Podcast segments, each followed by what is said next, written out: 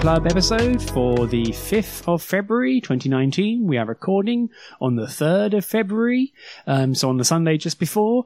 My name is Elliot Page and I'm joined as always by my lovely co-host, Mr. Andy Hanley. How you doing, Andy? Yeah, I'm I'm doing well. It's less cold than it was, so I'm actually enjoying like temperatures that don't have a minus in front of them for the first time in, in like what feels like a couple of weeks. Yeah, I finally found um, my scarf, and so I've been double I've been double barreling scarves when going outside the house, and there is a roaring fire happening, basically five feet below me in the living room. So I'm already kind of boiling. Um, so we'll see how we go. If I faint halfway through this podcast, you know what's happened. yeah, I, I, suppose I suppose we can't really bemoan the cold weather too much, given how things have been in, in other parts of the world. Like we've got off pretty lightly in the, the grand scheme. Yeah, it, yeah, it's one of these things where it's like you can complain, but be careful how much. Because come on, lad. So yeah, cool. So this is your fortnight look at manga. We're focused on joint discussion. Um, we're going to announce series ahead of time so you can read ahead with us. Um, we're also planning to um, do a lot better on the whole notification thing and letting you know what we're reading out there in the general interweb. So you can also jump in. Um, as a quick note, um, thank you to everyone who supports us on Patreon. We have um, kind of gotten um, even more support over the st- since the start of the new year, and we've also updated our prize tiers, um, our goals as such. And we're currently we've re- we've rejigged them so they're a bit more straightforward and less less kind of all over the place. But the long uh, the upshot I want to notify you about is we promise upon our hearts that if we get to a hundred dollars uh, a month, we will do two bonus episodes for you patrons. Um, so that'll be even more stuff to listen to. More of quote unquote the content, I suppose they say. So, you know, if you fancy it, go have a look at the page and see if you want to sign up. Um, always welcome to receive questions. Um, also, as part of that, we've had our first um, shout out tier um, patron. And so it feels weird saying this given that we know him in real life. But um, thank you very much to Rob Jessup, our first and so far only shout out tier. Um, I asked him what he if he'd like me to shout out anything in particular. And he said something that will probably get me skinned if I said it out loud. So thanks, Rob. I'm not mentioning the thing you said, although you did admittedly give me an out. So thank you for that. see, see, see, now I'm just maybe we need some like kind of bonus episode where we just say what that is now because everyone's going to be sat home and like, wait, what was it? What did he say? What did he want you to say? Yeah, good point. Maybe I'll just drop that slight quietly somewhere. Yeah, you be, know, be on you tier on Patreon. Find out what Rob Jessup wanted to say. if you haven't paid money, please skip ahead. No, God, that's dumb. But hey, um, I'd rather do this than have to try and hawk mattresses with fake, earnest sounding voice. Anyway, moving on to the podcast proper. So, um, returning champions. Um, there's a very interesting item here on the list, which I really want to hear about because I haven't bought it yet. In fact, I still haven't read the second volume. But Andy, please take it away. Uh, yeah, so um, this uh, past week or so, the final volume of uh, the Voynich Hotel uh, landed on uh, on various digital platforms, and having talked in, in pretty glowing terms about the first couple of volumes, um, I went and uh, and picked up that finale. Um, and uh, much like kind of when I talked about the second volume on here, I don't have a huge amount to say other than kind of it's more of the same. It's you know a, a lot of the the same kind of uh, uh madcap insanity, um, which is is you know largely entertaining and amusing. Um, I, I, guess the the interesting thing about this kind of as a finale is I, I didn't really have any expectations or desires on how this kind of whole series would end. Like it has so many kind of plot threads and characters um, that uh, you know are, are, kind of milling around at any given point in time. I didn't really have a line in the sand of like, well, I hope they end this in such such and such a way, and I hope you know they get to the the, the bottom of this story arc. Uh, but actually, like pretty much everything that really mattered in that series gets kind of wrapped up with a bow quite nicely and quite swiftly. Like the going through this third volume, I sort of got to the halfway stage and thought like, "Oh, they've got a lot that is kind of left unresolved here." And they've even kind of thrown a few other kind of random characters in here and there. Like, you know, is are they going to end any of this stuff at all? And then suddenly they kind of just come along and just kind of, you know, wrap everything up really neatly and, and quickly. And like, there aren't any real big surprises or any kind of big shock twist moments or anything, but it's all just kind of satisfying. It's kind of pretty much what you'd expect out of the, the ending of the various plot threads, but it's all kind of like, yeah, okay, that's fine. That's kind of what I wanted to see, as it turns out.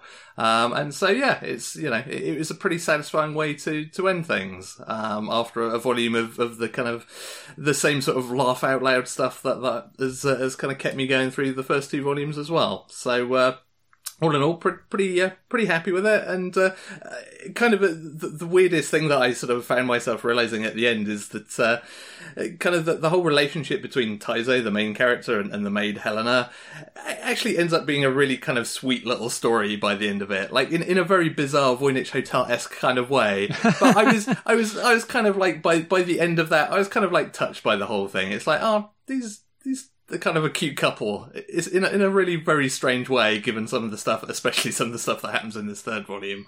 But it's like, oh, I can kind of get behind this. This is cool. Yeah, I was about to say that it's not the sort of series that you end up like raising grand shipping armies and like wearing, you know, launching the banners for like, you know, Moe Moe kun or Moe Moe chan. It's just like, hey, there is a relationship here, but God knows what this is.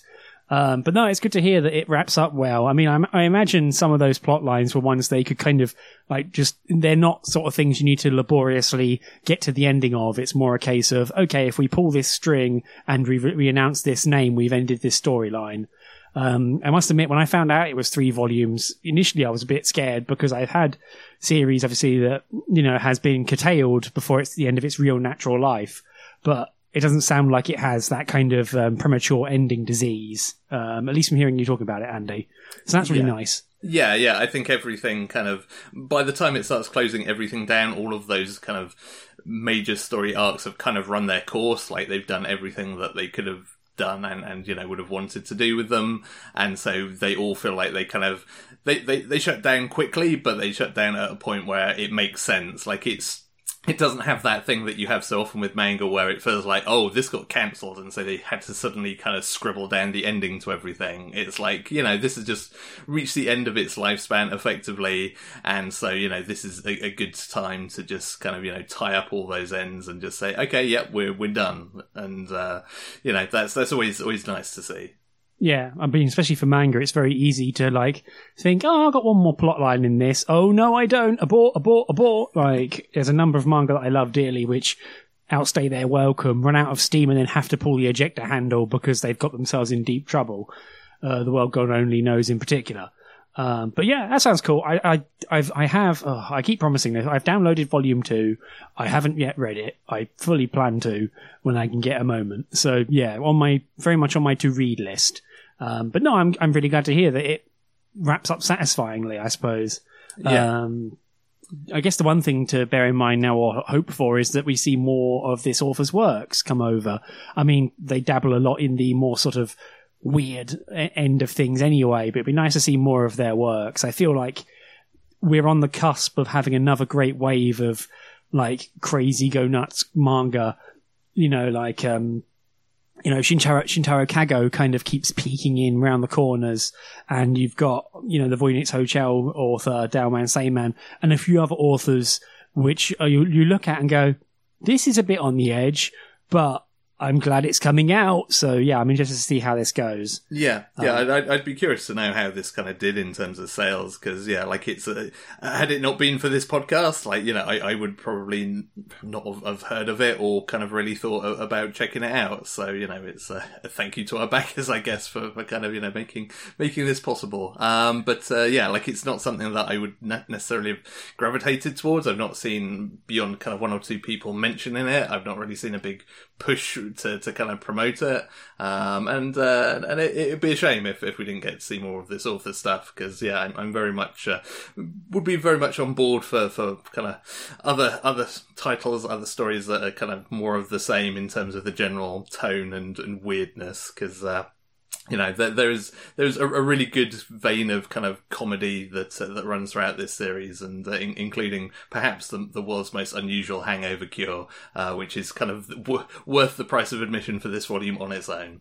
Oh man, I'm real curious now. Good job. um, but yeah, I, um, as I say, it's it's one of these things where the author, I think, to go to carry on, go back to what you said about the series itself, is that you know, there's no need to go completely crazy and over convolute the plot lines because the general sort of status quo of that series operating is already weird, weird, and you don't need to over egg it because if you do, it gets tiring, or it can do, quite honestly. But no, I'm, I, I hope more of this author's work comes over. I, you know, I get his feeling because it's a digital first title, so I get the feeling definitely that it's one of these cases where it's like, oh, we can we can try this and digital has its costs don't get me wrong like you're still having to put in the lettering and the um, translation work to say the least as well as the actual human effort of producing a book even though it's digital. So i'm just hope fingers crossed that it's paid off and we may see more works and you know more of the stuff more of Dowman Sayman stuff and as i say some of his cohorts or like stable mates, as it were, because there's a lot of really good stuff out there.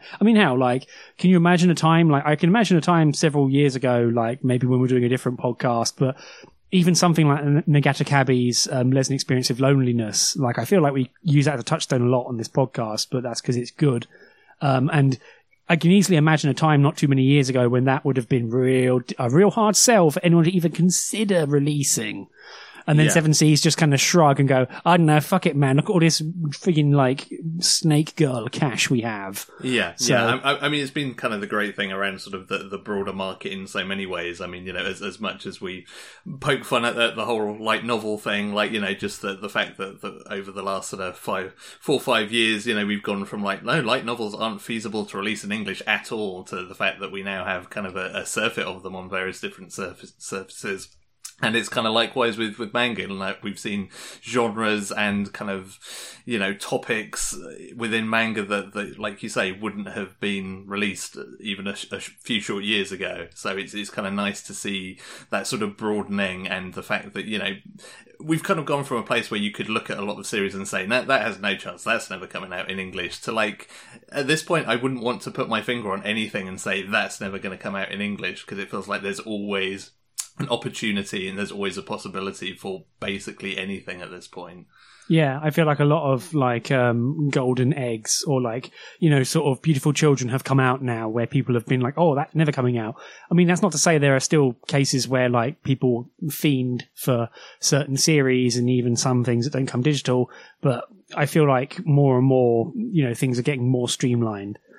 Um, so yeah, I don't know. I'm glad to hear that you enjoyed this. I need to finish volume two. Like I say, maybe I'll do that like tomorrow on the bus or something. I, I really need to get on that. So yeah, been good to hear that it ends well though. You know, there's nothing, there's nothing worse than, well, it, there's few thing wor- few things worse than loving a series and just watching it crumble before your eyes. So, so, uh, moving on to, um, your pick, Andy. We flipped a coin and it took three attempts because I kept dropping the bloody coin. Um, but your title goes first. So do you want to take it away? Yeah, so uh, my pick for this podcast is uh, Kaguya-sama, Love is War, Volume 1. Uh, which is published by Viz Media. Uh, the author is Aka Akasaka.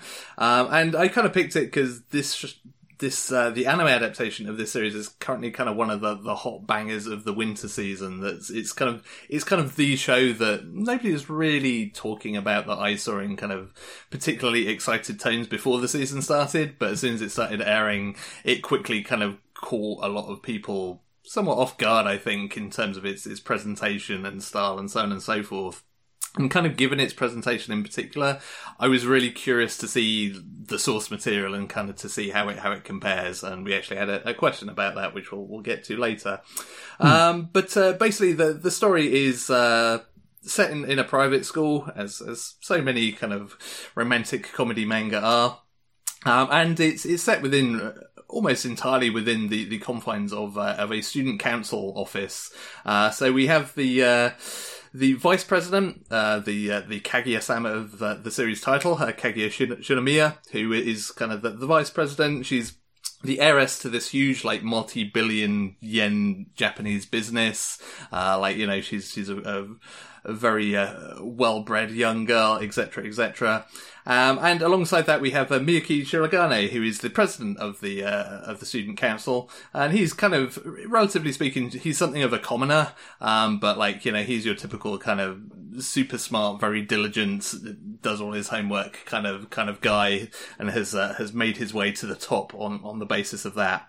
And the the Cliff Notes version of this is that these two characters they both like each other. They they both they're both very much interested in one another. Well, ultimately, yes, I, I would say I mean, they are. But uh, I think they Stockholm syndromed each other, frankly. it could it could be that as well. But they, they certainly they, they think deep down that they they kind of have an interest in, in one another. Uh, but the problem is, for some some reason that's never really quite explained in in a, in a particularly satisfying way, they they are both absolutely determined that they are not going to be the one to confess that they have any interest in the other person. Like they see that as being kind of beneath them or as, as effectively like losing in this particular relationship. Like if, if anybody is going to confess anything, it has to be the other person. And so we end up with this kind of weird, almost kind of like anti-romantic comedy where it's these two characters trying desperately to make sure the other person has no, like doesn't realize that, that they are the, the object of the other's affections, and so they're forever kind of indulging in in various kind of schemes to try and get the other person to confess, whilst kind of trying to keep stony face and and kind of keep their powder dry in terms of their own feelings. Um, and it's kind of it's such a weird series to, to read when you kind of set it against your your kind of typical romantic comedy because normally like the whole premise and the whole setup is around trying to get the reader to find a character or a pairing of characters that they like and kind of somebody that they can kind of cheer on through all the inevitable misunderstandings etc etc in the hope that they get together in the end whereas this is almost the exact opposite at least early on you kind of get the feeling like both of these characters are jerks really and they yep. probably get everything that they deserve like the fact that they're kind of they're, they're basically kind of self-destructing their own romantic interests because of this ridiculous kind of notion that they both have is exactly what they both deserve because they, they both have kind of ideas above their station. They're both kind of idiots. They're both kind of like mean to one another in various different ways. And there's a weird kind of satisfaction of the fact that like yep you're just screwing this up for yourself. And this this is a good thing. This is exactly this is you getting your comeuppance. Yeah. Uh, and there's there's a weird kind of entertainment value that uh, that comes from that throughout. Yeah, I think that's the main thing with this series because the first page is basically the the entire sort of mindset of this of love is a battlefield. He who lays down their weapon first loses. Do not be the one to confess. And, you know, we've talked before, Andy, about romantic comedies and how when you're that age in particular and you're pumping full of hormones and you have no idea what you're thinking, every little thing is the end of the world. And this this series finds a new angle to weaponize that as well as the like misunderstandings go go where they're both like smart people, kind of. They're both idiots in different ways, which is another good thing about it, where they're both really trying hard to get one over on the other. And they're so in denial and so closeted and, and sheltered that they have no idea how to go about it. And like the best thing about it that made me actually like go from kind of despising the setup to loving it was when they go for six months without nothing happening. And it's just like, yeah, that'll happen. If you're both morons, you're totally going to get snookered. And it, because like when it starts up, it's like prestigious academy. And I'm like, ugh. And then the student council. And I went, ugh. And, you know, I'm sort of sat there in the cafe groaning for the first 10 pages. And then I realized, oh, they're both idiots. Great. And I really got to it. And I've since really, really enjoyed the series because I don't think there is a real good reason, like you mentioned, the reason why they like won't confess or, or the reason why they like each other. I think they just kind of fell in and have no handle or romantic experience. And this kind of, for me, like, is way more believable than lots of romance series where like, they're like, no, I like this person, solid. And it's like, this one, it's more a case of, I wouldn't mind if he confessed to me, but I would never confess to him because we're power dynamics. So I, I kind of really like it on that angle. And like I say, it went from like me basically writing half a page of ugh to, oh wait, this is great. yeah, yeah. And, and then in the, in the midst of all of that, just to kind of stir the pot even more, you have the student council secretary, Chika Fujiwara, who is basically like I, I, I was all set to describe her on this as like the, the chaotic good element of this, but having no. watched like some of the episodes of the anime, the good part doesn't uh, doesn't really kind of uh, scan. Like she's just the kind of the chaos that gets thrown into the midst of all, all, these meticulously laid plans from uh, Miyuki and uh, Kaguya, and she just kind of comes out and just basically she she just says normal stuff that completely destroys any plans that they have because like she, she will always point something out or kind of make some kind of proclamation that that kind of just completely completely destroys everything that they that they have all set up just kind of pulls the, the stack of bricks down effectively. And she's great. Like she she's a fantastic foil to both of them because she's completely kind of ditzy and clueless to everything that's going on. Uh, but she's also she's she's the normal human being in this room who has kind of a normal emotional handle on things and it's just kind of she's she's just a great foil to those two characters throughout that just makes the whole thing work. Like I think if it was just the main two characters, it would get old pretty quick. But having therein as kind of like the the third wheel of this whole thing that kind of ends up screwing everything up so often, just kind of adds an extra layer of, of glee to the whole affair. Yeah, she is the like uh, she's the jester almost in the middle of it who doesn't know what's going on but equally if you if you read things from her point of view it would just be a rather silly student council. Whereas these two, the other two, um, Miyuki and Kaguya are like engaged in this stupid, like Death Note style, you know, he, he, she, he, they will do this, so I'll do this. It's, it, it, it sounds weird, but it feels in some elements, in some chapters, almost like a version of Kakegurui, um, without the like crazy faces and violence. Um, and also way better ter- way better tension because you know it's it's a pair of idiots orbiting each other really hard, so Yeah. it, it works really well. Yeah, it's it's a really good confluence of those elements because I mean, you know, like, we've talked about with stuff like Promise Neverland, like I, I I really enjoyed that kind of back and forth cat and mouse battle of wit stuff, and to kind of see it on this weird sort of romance laden level is kind of really pleasing because the the cat and mouse stuff that that it kind of does is is really good, um, more often than not, and it also has just some really great comedy payoffs off of the back of that. I mean, the whole kind of ongoing thread in this first volume around a pair of movie tickets, like the final panel when that whole thing kind of finally plays out and they get their seats in that cinema is just like it just absolutely destroyed me. Like I, I could not stop laughing at that because it's just this perfect, it's this perfect example of, of kind of the the stupidity that, that these two morons have wrought upon one another, just kind of illustrated in this single panel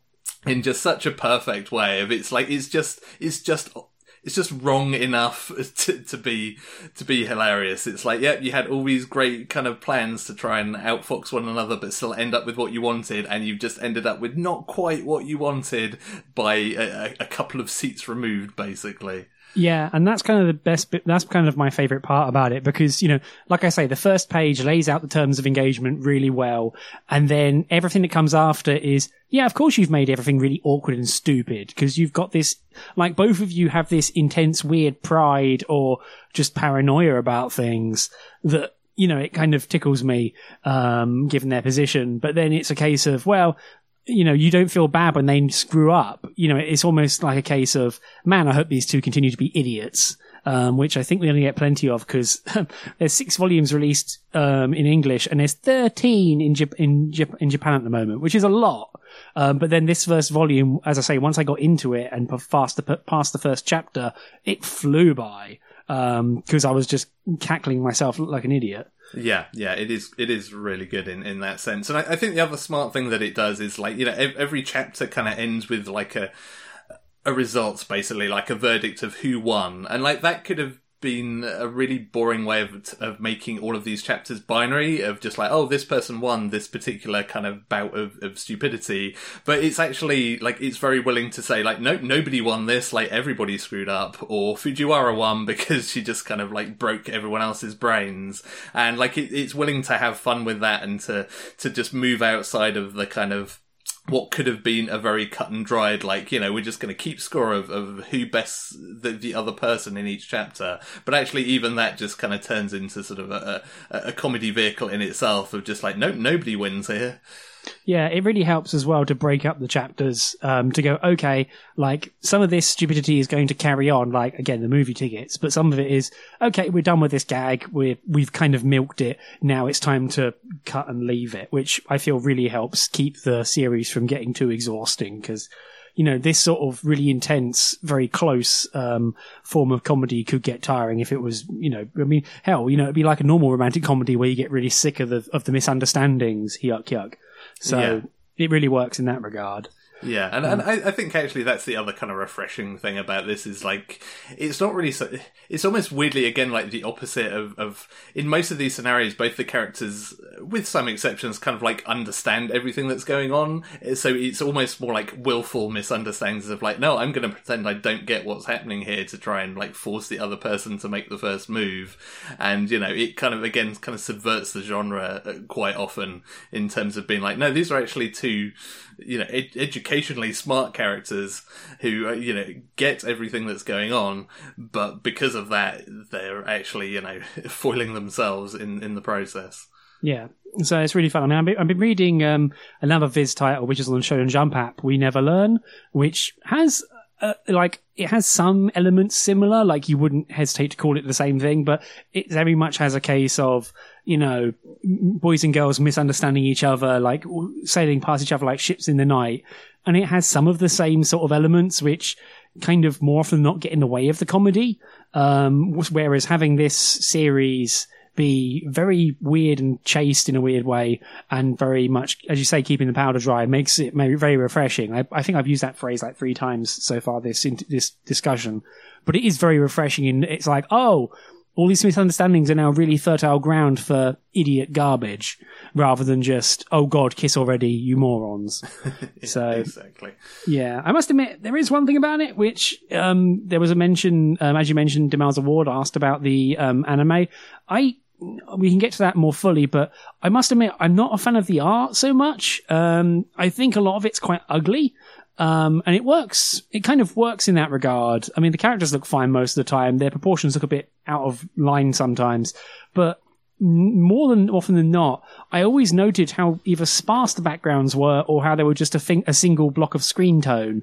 And, you know, the characters vary between looking half decently drawn and kind of looking like, you know, just scribbly gremlins, which, you know, I'm cool with. Like, I'm all up for, you know, different art styles and such, but it, it did, it never, it never quite looked good to me, which, I mean, still, the comedy worked, so it did its job, and it has some interesting panel layouts at times, which really helps with the gags, and, you know, so it's never, it's never like atrocious, but it, I wouldn't call it a pretty manga by any stretch. Yeah, yeah, I'm kind of with you on that. I mean, certainly, I, I kind of didn't pay much attention to the, to the, to the backgrounds, I must admit. But like, yeah, the, the, the character designs and illustrations do kind of walk all over the place. Effectively, you know, they're they're very variable. It's it's one of those ones where I'd, I'd almost be curious just to like pick up a copy of a later volume to see whether it's one of those kind of volume one. I haven't quite got a handle on what these characters should look like yet and then they kind of you know nail them further down the line. But yeah it's it's not it's not the greatest looking series. I mean it, it's interesting because i mean might as well read out Demel's Award's question at this point. She basically asks uh, the kaguya-sama anime has a shaft style to it thanks to the director. Is this something wholly original to it or is it the manga or is the manga varied in how it presents its gags?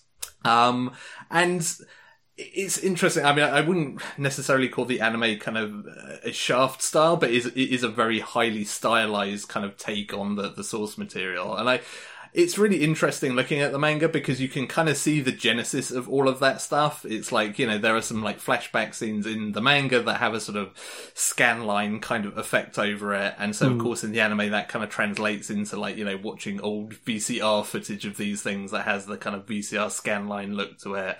Um, and kind of some of the, some of the sort of, angles and compositions and, and, the way things are laid out is is certainly like they, they sort of it's one of those anime where they sort of take what the manga has and dial it up to 11 like they take things that, that are maybe subtly a little bit kind of unusual in terms of how they're depicted in the manga and then just really kind of cranks it up and, and kind of makes a big deal out of those things. And it, it really works for that anime because you know like you say, that manga has very sparse backdrops. It's mostly just set in a single room, uh, with with you know a few exceptions where it breaks outside of that. And I think, you know, it makes sense for the anime to kind of go balls to the wall with that stuff and to really kind of make the most of it. Um, so yeah, like it's, it's kind of there in the manga, but it definitely gets dialed up a, a whole bunch for the, the anime adaptation. Yeah, because I haven't seen the anime, but there is that two page spread at the start of the volume, which has, um, the pair of them in the student council room and it has, a lot of like you know weathering on the image and such and i thought is this part of what they mean like it looks like a photo that's been run through about six different photoshop filters Yeah. um, but not in like kind of in an intentional way so it does make it look more interesting when like you say, like they're in one room for 99.9% of the series. Um, and one thing, and the follow up that Demels Award asks is, um, do the gags flow well in the manga or is there too much dialogue? Um, for me, at least, I would say that it flows really well. The main sort of thing it does is it it breaks up the dialogue, so it's very rapid fire, and there's a lot of quick jumping between characters and events as they happen. So it's it's very much a quick pace through. You know, it's not just like someone staring and scratching their chin for an entire page of six panels. It's more just like Kaguya, Miyuki, Kaguya, Miyuki, Fujiwara, oh god, Fujiwara, oh god, what are you doing, lady? And it kind of bounces from there and it kind of keeps the camera moving and it gets a lot of um, mileage out of um, like keeping your attention moving as well as the actual image itself. So while I complained about the art, it does have a very good eye for composition, especially because you know, even simple, something as simple as two people sat on a sofa having an argument on where they should go for holiday really kind of amps up and becomes real stupid which is to its benefit. Yeah, yeah. I mean, I I never sat there reading this volume and thought, man, there's a lot of dialogue going on here. Like it, it's it either hides it very well or it, it, it kind of paces it out very well. And yeah, like I, I think again, there's certainly, I, I feel like the anime has probably bolstered that stuff out a bit more probably out of necessity to kind of you know wring the most out of the, the gags. But yeah in mm. terms of the manga like it never it never feels like well they should have just made this a book because you know i'm just reading masses and masses of dialogue. Like it's always it's always pretty pretty on, on the money for like how much there should be. Uh you know it's it's always enough to, to get the idea across and to kind of you know wring out as much comedy as possible but it never felt like it was kind of overdoing it or, or overrunning in terms of how much you know dialogue or explanation or whatever was was going on. Yeah, it usually knows when to quit. I mean, one thing that's helpful is as as it is a social deception sort of story, like you have characters' thoughts and characters' speech being completely different trains of thought or different mode, you know, sort of different directions, and so it means that like you know you're reading different trains of thought and so it really helps break things up because you have to pay attention to at least most of it to go like okay they're doing you know like people jumping around but I don't know. I never found it tiring to read. In fact, if anything, I was kind of just barreling through it, as I mentioned. So yeah, I really enjoyed it. Um, I still haven't watched the anime, um, but how do you think it compares to the anime? I think we've already partially answered that, but uh, yeah, I mean, I, I'm really loving the, the anime adaptation. Like, you know, it visually has a lot of panache. It's it's it's good, it's funny, um, it, it's uh, it kind of hits all the right notes, and yeah, like reading the manga, like I feel like you you get just as good an experience out out of either of, of the two at this point. Like I'll definitely carry on watching the anime to the end, and I'll, I'll be interested to see like how far through the source material it gets. But it's definitely one of those ones where I, I might be tempted to to kind of carry on with the manga just to see where it uh, where it goes beyond that. Because given, given how many volumes there are, I, am guessing they they may not be burning through all of that in the in the TV series. Yeah, I mean they mentioned already there's like a fourth student council member who has not shown up at all, and they kind of lampshade it early on in this first volume by saying, "Yeah, he has perfect attendance, but he hasn't appeared in his series yet." it's like, oh god, what's going on? Yeah. Um, no, I, I must admit, like at the start, like I mentioned, not liking it at the start, and I know why they do this, and it's a well used trope, but I still hate it, and I'm going to complain about it here. But they have the like the kya section where it's like fangirls going kya and then explaining the entire expository background of the characters to you, and to, while they're excitedly gabbing to each other. Like I get it, it's a, it worked very well, it, it's useful, but man alive, I I, I see it too often. so. Yeah, yeah. I mean, I, have got to admit, like, I, I rolled my eyes at that as like basically the first panel is just like the student council as as local celebrities angle, and it's like, does this ever really happen? I bet this never really happens. Uh, the, the, the, one thing that took me out the most was when someone said, in this classless society, it's like, motherfuckers, you're in a prestigious academy that is class based. What are you talking about? Oh my God. Like I almost, yeah, I got, I nearly got annoyed at a stupid manga because of well, class politics. Anyway, I don't expect Karl, Mer- Karl Marx to be showing up in this series anytime soon, so whatever. yeah, yeah. You, know, you, never know. You never know. Cool. I, am Thank you for picking this. I enjoyed it a great deal.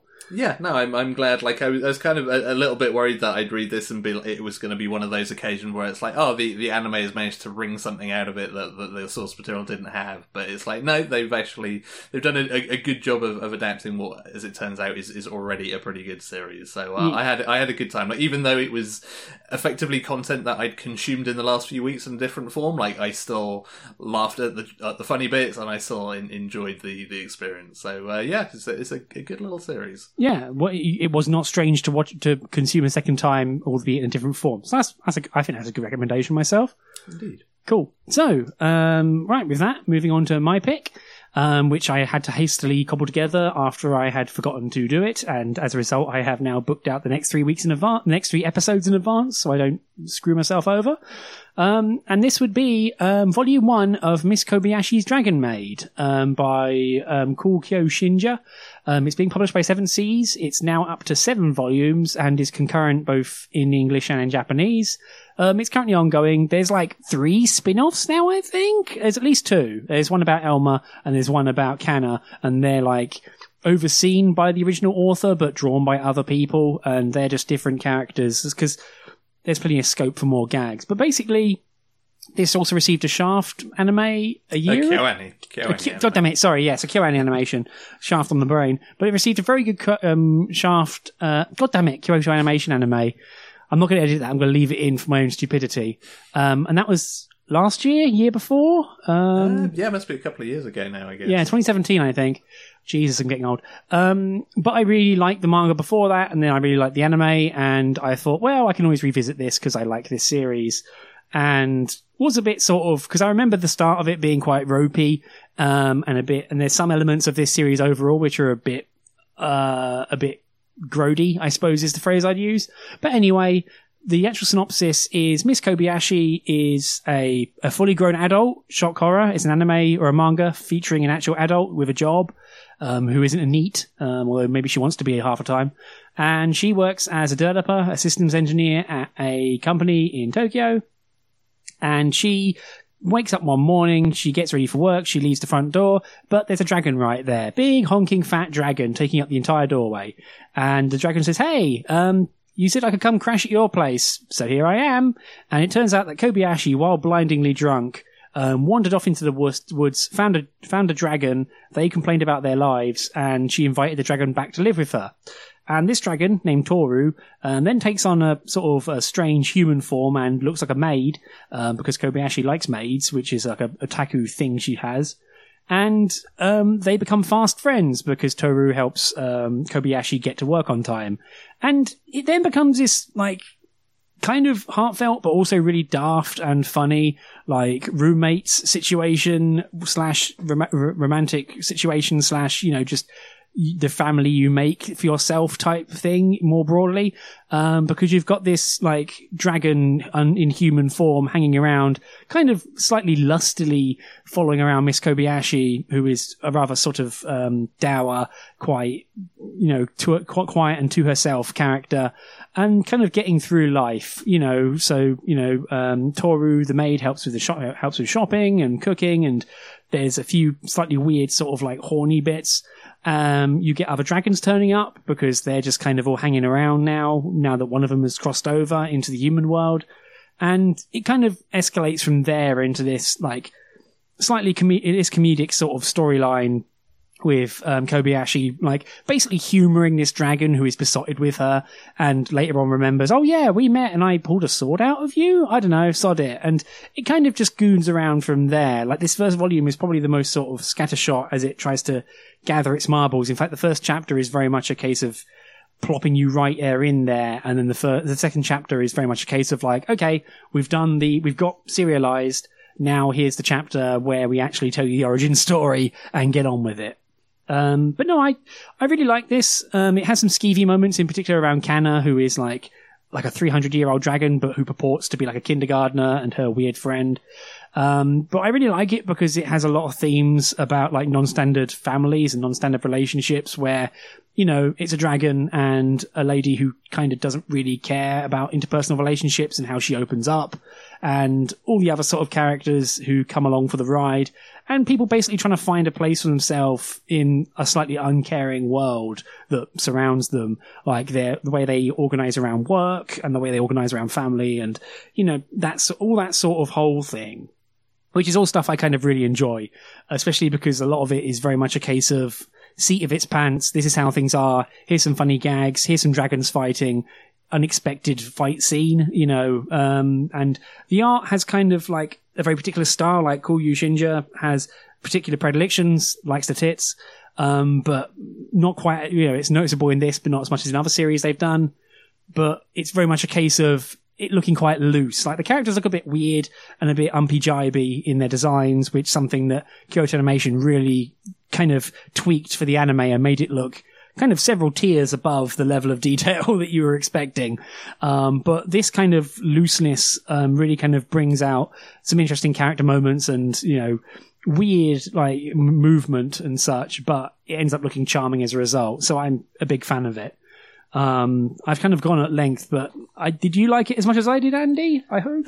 Yeah, I, I, I, enjoyed it quite a lot. I mean, this, this, is a weird one for me because I, I read the entire volume and then I didn't take any notes, which is kind of like not, it, it's not kind of a negative on it. It was just a case of like, I read through it, it's just like, yeah, that was, that was cool. And then that was kind of it. Like, I think the, the one thing, or, or, I guess a couple of things that, that kind of stuck with me is hmm. one, like, I feel like I'd been forewarned about the art style for this series a few times. I think probably by yourself and others of like, oh, you know, you might not especially coming to it from the anime like you might not like the the visuals the you know the uh, the visual style of, of the series but i actually really liked it. Like i, I it works. Like it, it is a little unusual i guess you'd say in places but like i feel like it all worked really well and, and all kind of like sat with me in, in the right way.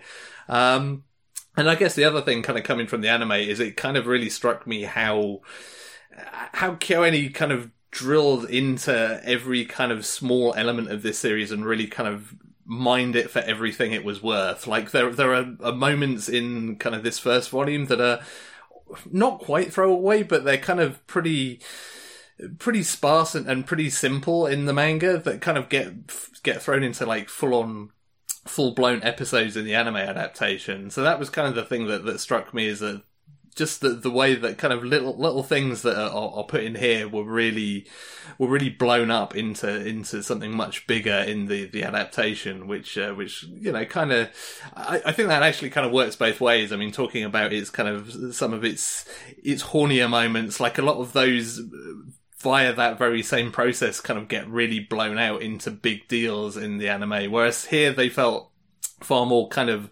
isolated and, and maybe subtle isn't quite the right word, but they were kind of, they had far less sort of reach to them because they, they felt like almost throwaway little things, um, that, that kind of, you know, ended up in the anime turning into to much kind of bigger parts of the whole. Um, yeah. So I mean, the, the, the horniness in particular, like, I, it's it's one of these things where it kind of rem- it, it reminds me of when I first read this series and I was kind of part of message forums and such, and people kind of horned in on that stuff and honed in on it and posted the pages over and over again and talked about it at length. And then you realize that, or when you read it yourself, it's like, oh, this is like three panels. Like there's very little of this event. And like you say, like when the anime blew it up, it was kind of, I feel like one thing the anime did very well was it was using the whole span of the manga and its various different mindset, but it was concatenating down like similar events to bring out the most in like certain little elements, like you say. So it would be a case where like, because they have more material to work from, but they don't want to just burn through the whole thing. They're like, okay, well, we'll compress this down and we can show multiple different ways of this, you know, in this one event. And as you say, like the manga in particular, especially with, the, as you say, the horny bits and all that other stuff, it's very much a case of like, here's a panel and we're moving on. Like it's already moved on by the time you've clocked it. Um, it's kind of just carrying on and rolling around and it kind of moves, um, as a result, which is, you know, nice because it just means it gets on with it, which I don't know, is mirrored with the characters' experiences themselves of kind of just getting on with it. Um, but at the same time, the anime did a really good job of like, there's one, there's a throwaway part where Toru you meet another dragon called Kanna, who's like a like a, like I say a kindergartner, and um, they make a whole jokey long bit about that in the anime, which again like drags in different elements from different chapters. And in this anime, it's more just a throwaway. In the manga, sorry, it's a throwaway gag where people go, "Is this a good idea?" Oh well, I'm late for work, so that's kind of where the joke ends. Um, but it also works in that format. Sorry, Andy, I cut you off. No, no, that's that, that's fine. I mean, yeah, it's uh, yeah, like uh, overall, I guess my, my experience of this was just like this is a real just a pleasant read. Like I, I like the characters, I like the setup.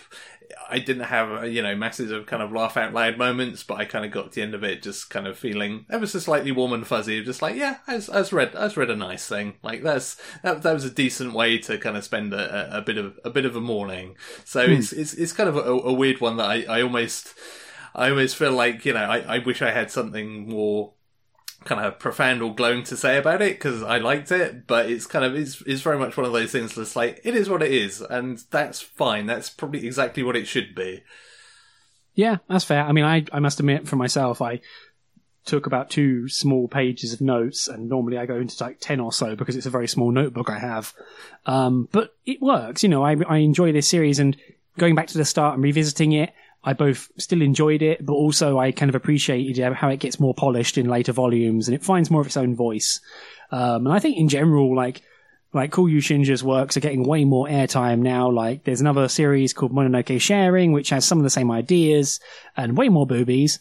Um, and there's another series they've released called Ojojojo, which is just basically an age gap um, friendship thing, which also seems really fun. And I feel like, like you said, like the art really helps drive it because it makes everything seem a lot more, I don't know, like human in a way. Like it seems weird, but like when you have like Toru, who is like a weird buxom, like a weird buxom maid wandering around with dragon horns on, you it kind of, the looseness in the art really helps just kind of move you along rather than you know, and, and rather than having to be slavish to it. And at the same time, it still pulls off some good gags. Like at one point, like, um, Kobayashi opens the door and sees a giant buff, like, dude, but with a dragon's face on it and gets freaked out. And that's a real good panel. It's a good gag.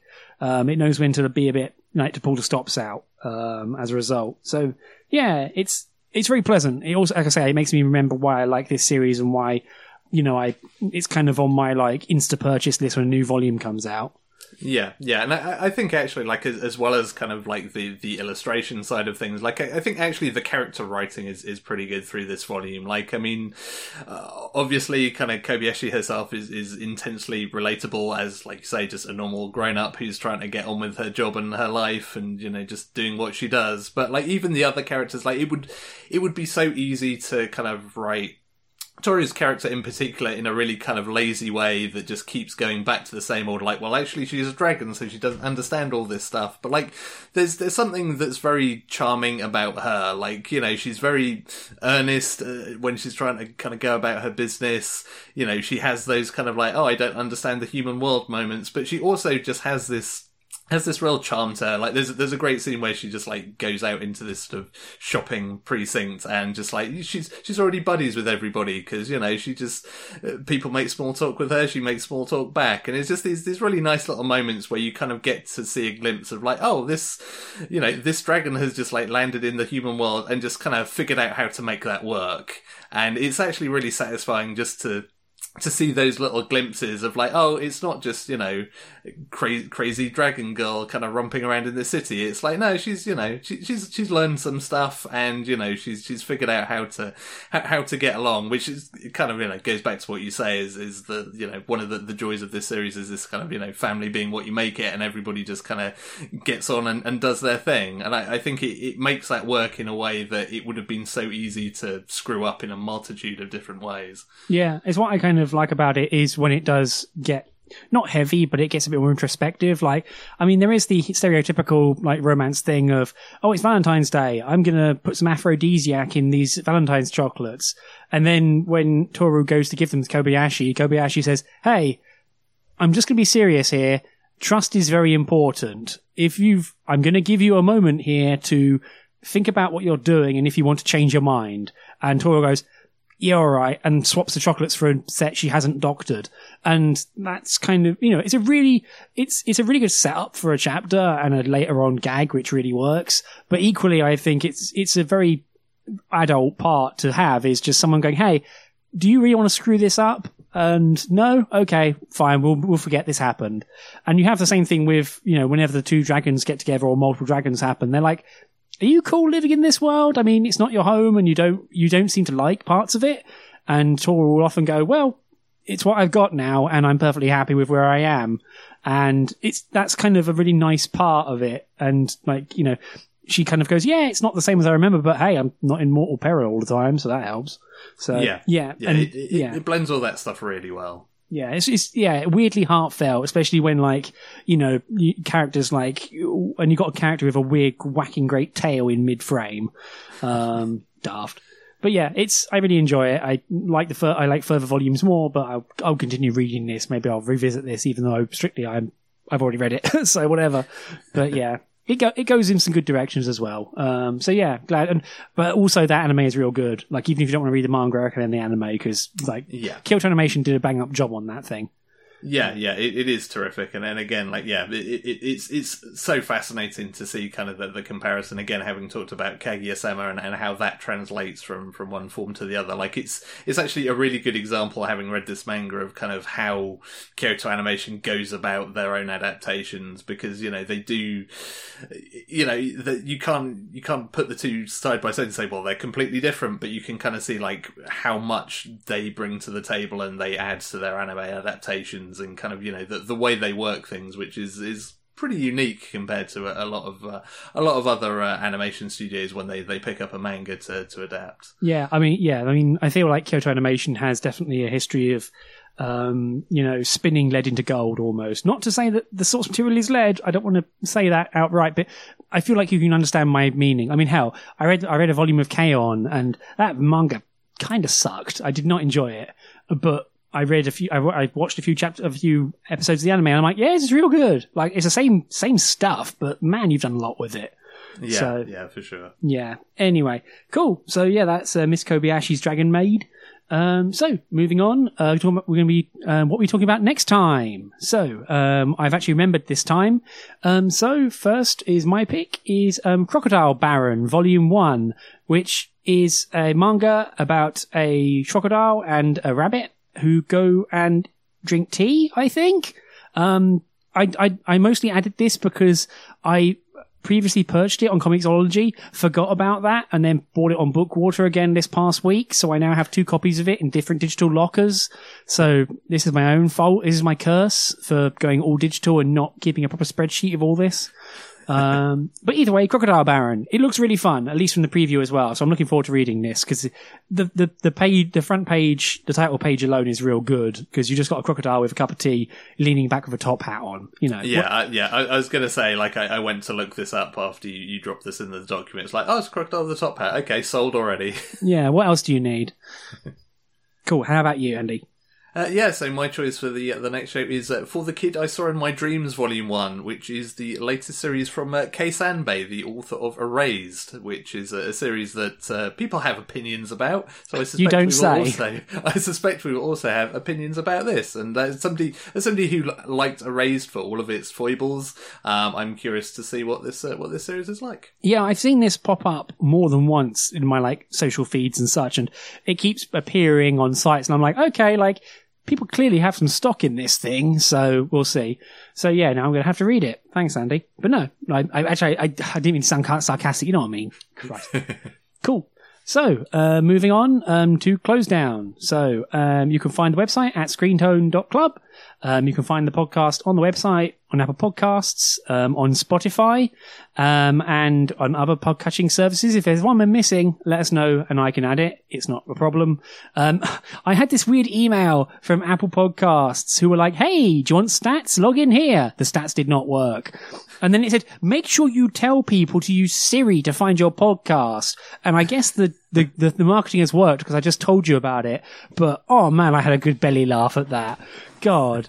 I, who uses Siri? Ah. S- s- Siri, hey, hey Siri, find me hot light novel takes. Oh God! Hey Siri, read this light novel for me on the train. The, the, the great thing is we've probably just done that to like all the people that listen to this podcast on iPhones. They're probably like, no, Siri, no. Hey Siri, is it wrong to pick up girls in a dungeon? Can you tell me for sure?